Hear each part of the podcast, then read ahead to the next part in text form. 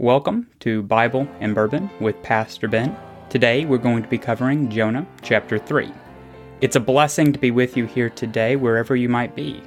Whether you are at your home with a nice glass of bourbon, in your car stuck in traffic, at work, or anywhere else, I invite you to become just as relaxed as you would be if you had a glass of your favorite libation in front of you as we discuss the book of Jonah today.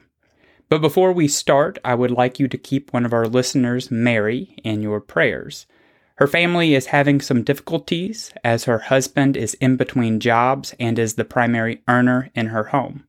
So please keep her and her husband in your prayers so that he can find a job soon. Also, I would like to address some of the emails I got last week. I know that the audio quality may not have been as good as it was in previous episodes. No, my microphone was not broken, but in fact, I had a bit of a cold. I tried to edit out as many of the sneezes or coughs as I could, but sometimes that led to the audio quality seeming a bit fractured. I'm feeling better now, and hopefully the audio quality will be better in this episode. So now, let's start our study with a prayer. Loving God, we thank you for allowing us to listen to this study, to learn about Scripture, and to learn a little bit more about the prophet Jonah.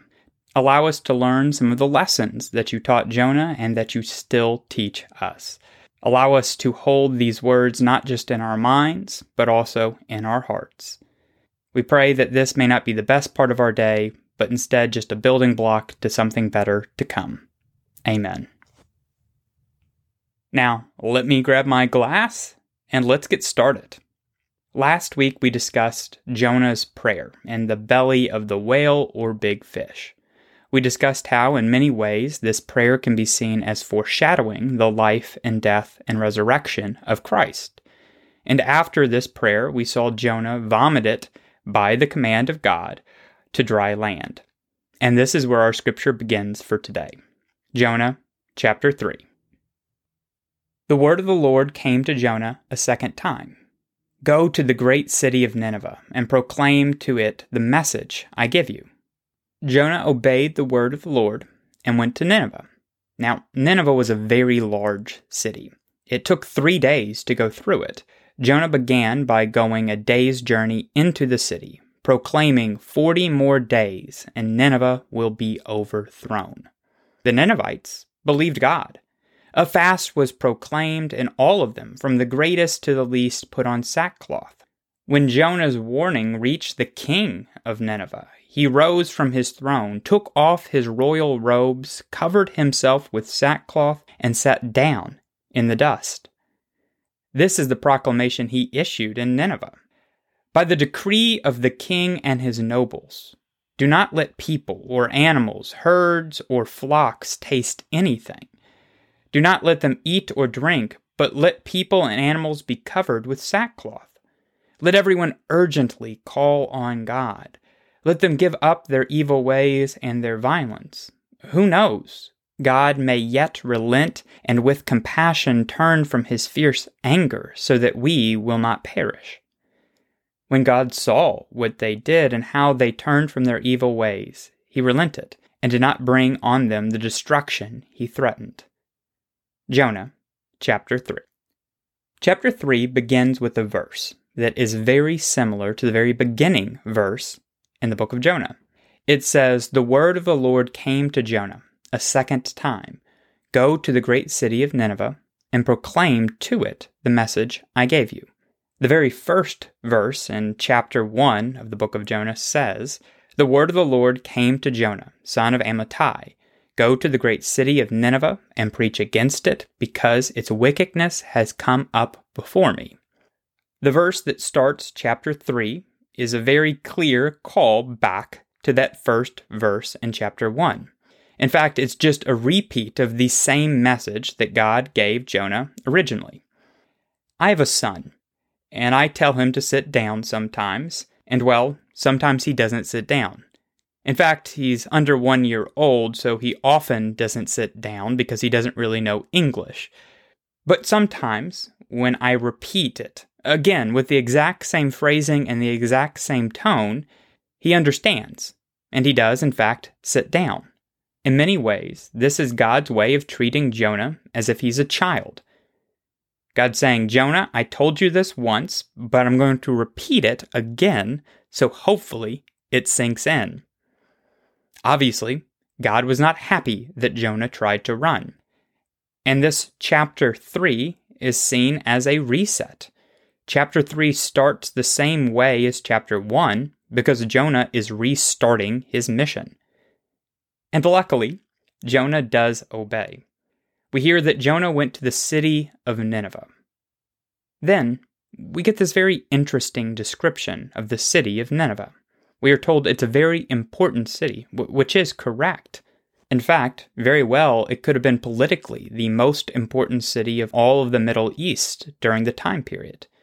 Jerusalem was an important city, but it was important for religious reasons. It wasn't very politically important outside of Judah. To describe its importance, the biblical author tells us that it would require three days to visit. And this is an interesting way to describe a city in general, but especially interesting for Nineveh because it wasn't true. Cities back in the time of Jonah were much smaller than they are today. The Bible tells us that the great city of Nineveh had roughly one hundred twenty thousand people. I live in Kentucky, by no means one of the largest or most urbanized states. But even here in Kentucky, there are two cities with populations at least double that of Nineveh. And either of the two cities, Louisville or Lexington, could be walked through in much less than three days. To run a marathon in the city of Louisville, the largest city in Kentucky, you have to run a full loop around the city almost, and a marathon takes much less than a day. While it's hard for us to get an actual size of the footprint of the ancient city of Nineveh, we can estimate that at its most it was maybe three miles. And it doesn't take three days to walk three miles. Now, some people have made the case that they weren't referring only to the city of Nineveh, but maybe they were referring to clusters of population centers around the city, that maybe there were different outposts that people would consider as part of the city of Nineveh, even though they really weren't part of the city. Which could be true, but I don't really think that's the way the description was intended to be taken.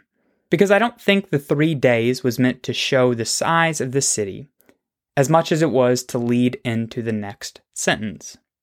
Our scripture says, on the first day, Jonah started into the city. He proclaimed forty days more and Nineveh will be overturned.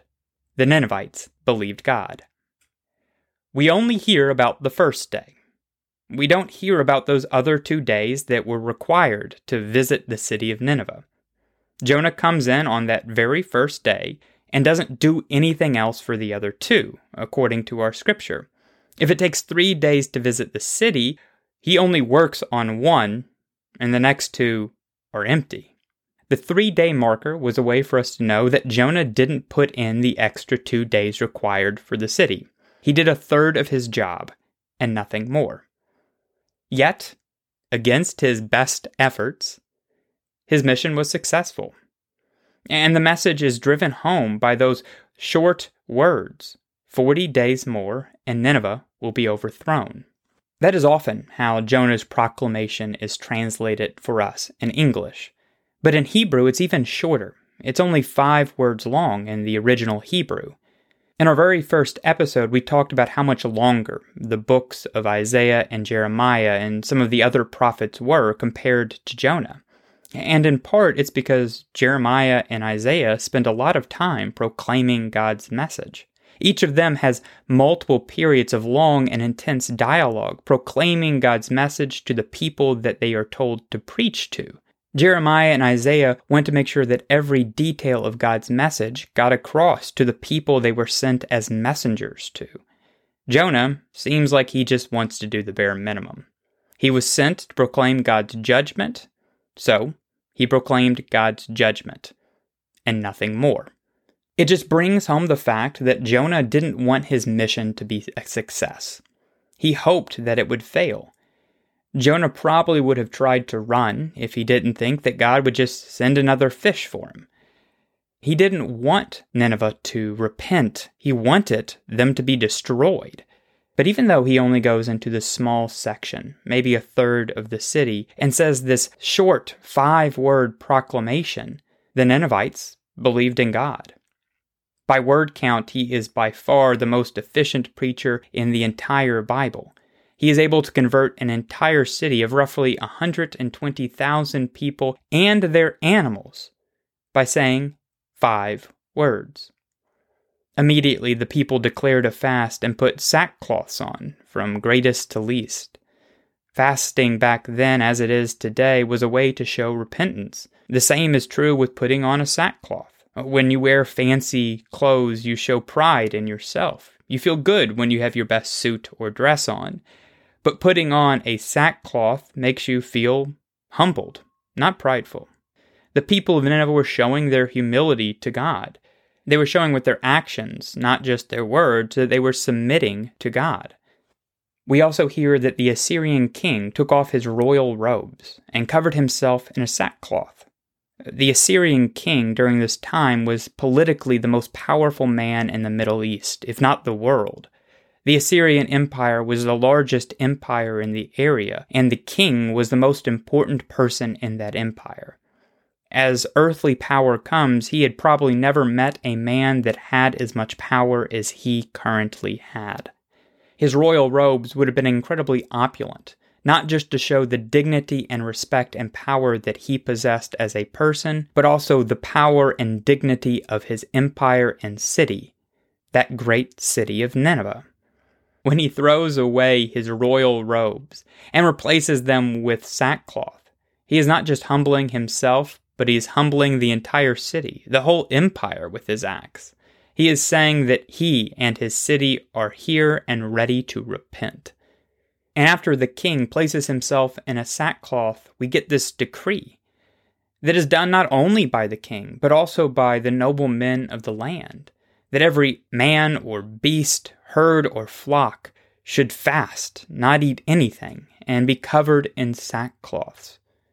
I'd love to see a farmer in the area trying to put a sackcloth on the back of his hungry bull. It was very unique for an act of repentance to include animals, because animals by their very nature aren't sinful. But I think it's included as a hyperbole to show how true this conversion was. The people of Nineveh were so moved by these five words of Jonah that they were willing to convince their animals to be humbled if it helped them repent of their ways. In this decree, we get another very telling moment from the king and his nobles.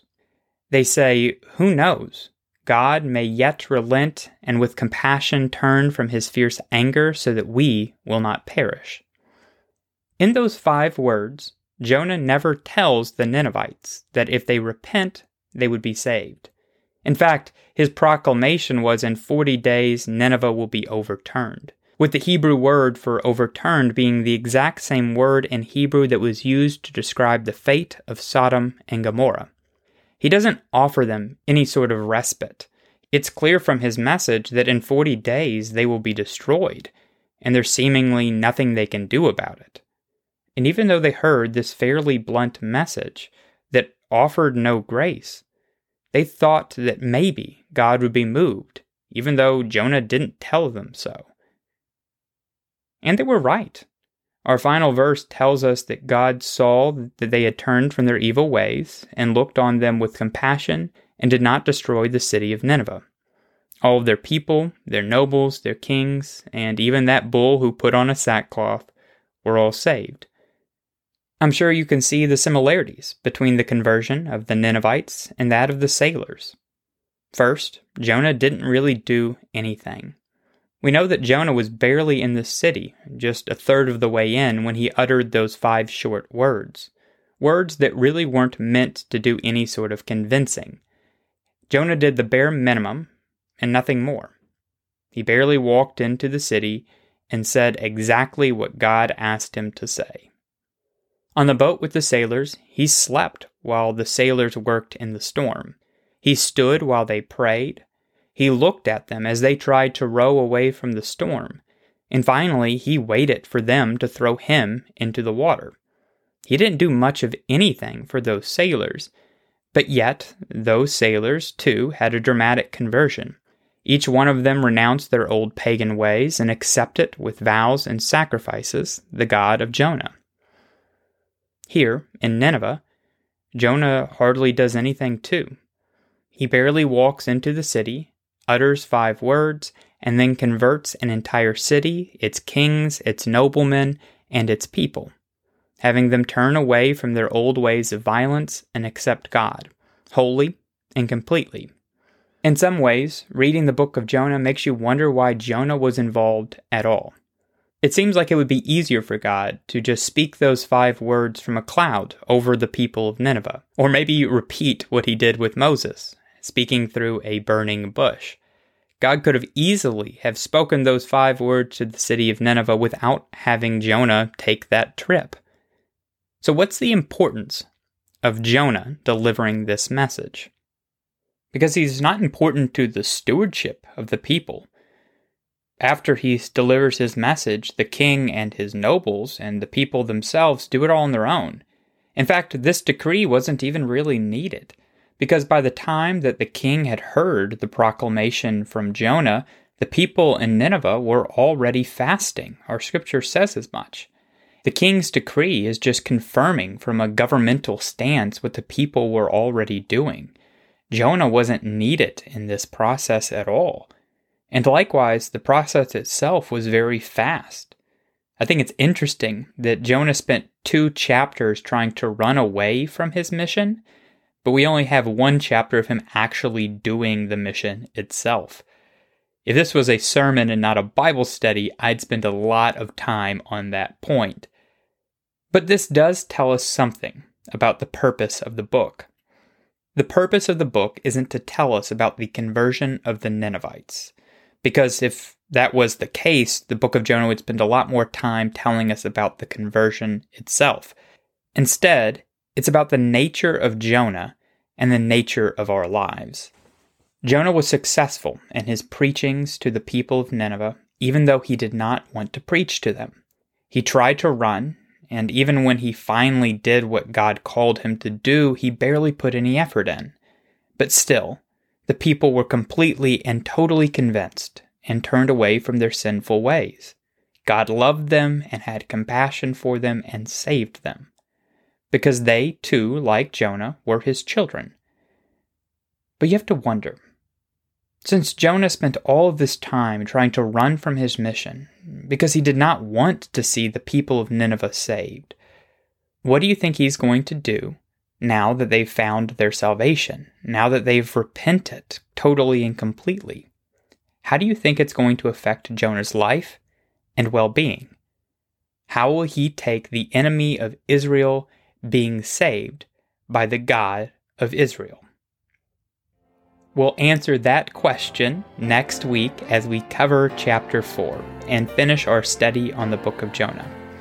As always, thank you for joining me today, and remember to send any prayer requests or joys to bible period bourbon at gmail dot com. Additionally, if you do drink, please do so responsibly. While it is true that Jesus drank wine, an occasional glass is different than an addiction. If you need help, please seek it. If you need help but don't know where to look, please reach out to me and I'll be happy to guide you. Blessings, everyone.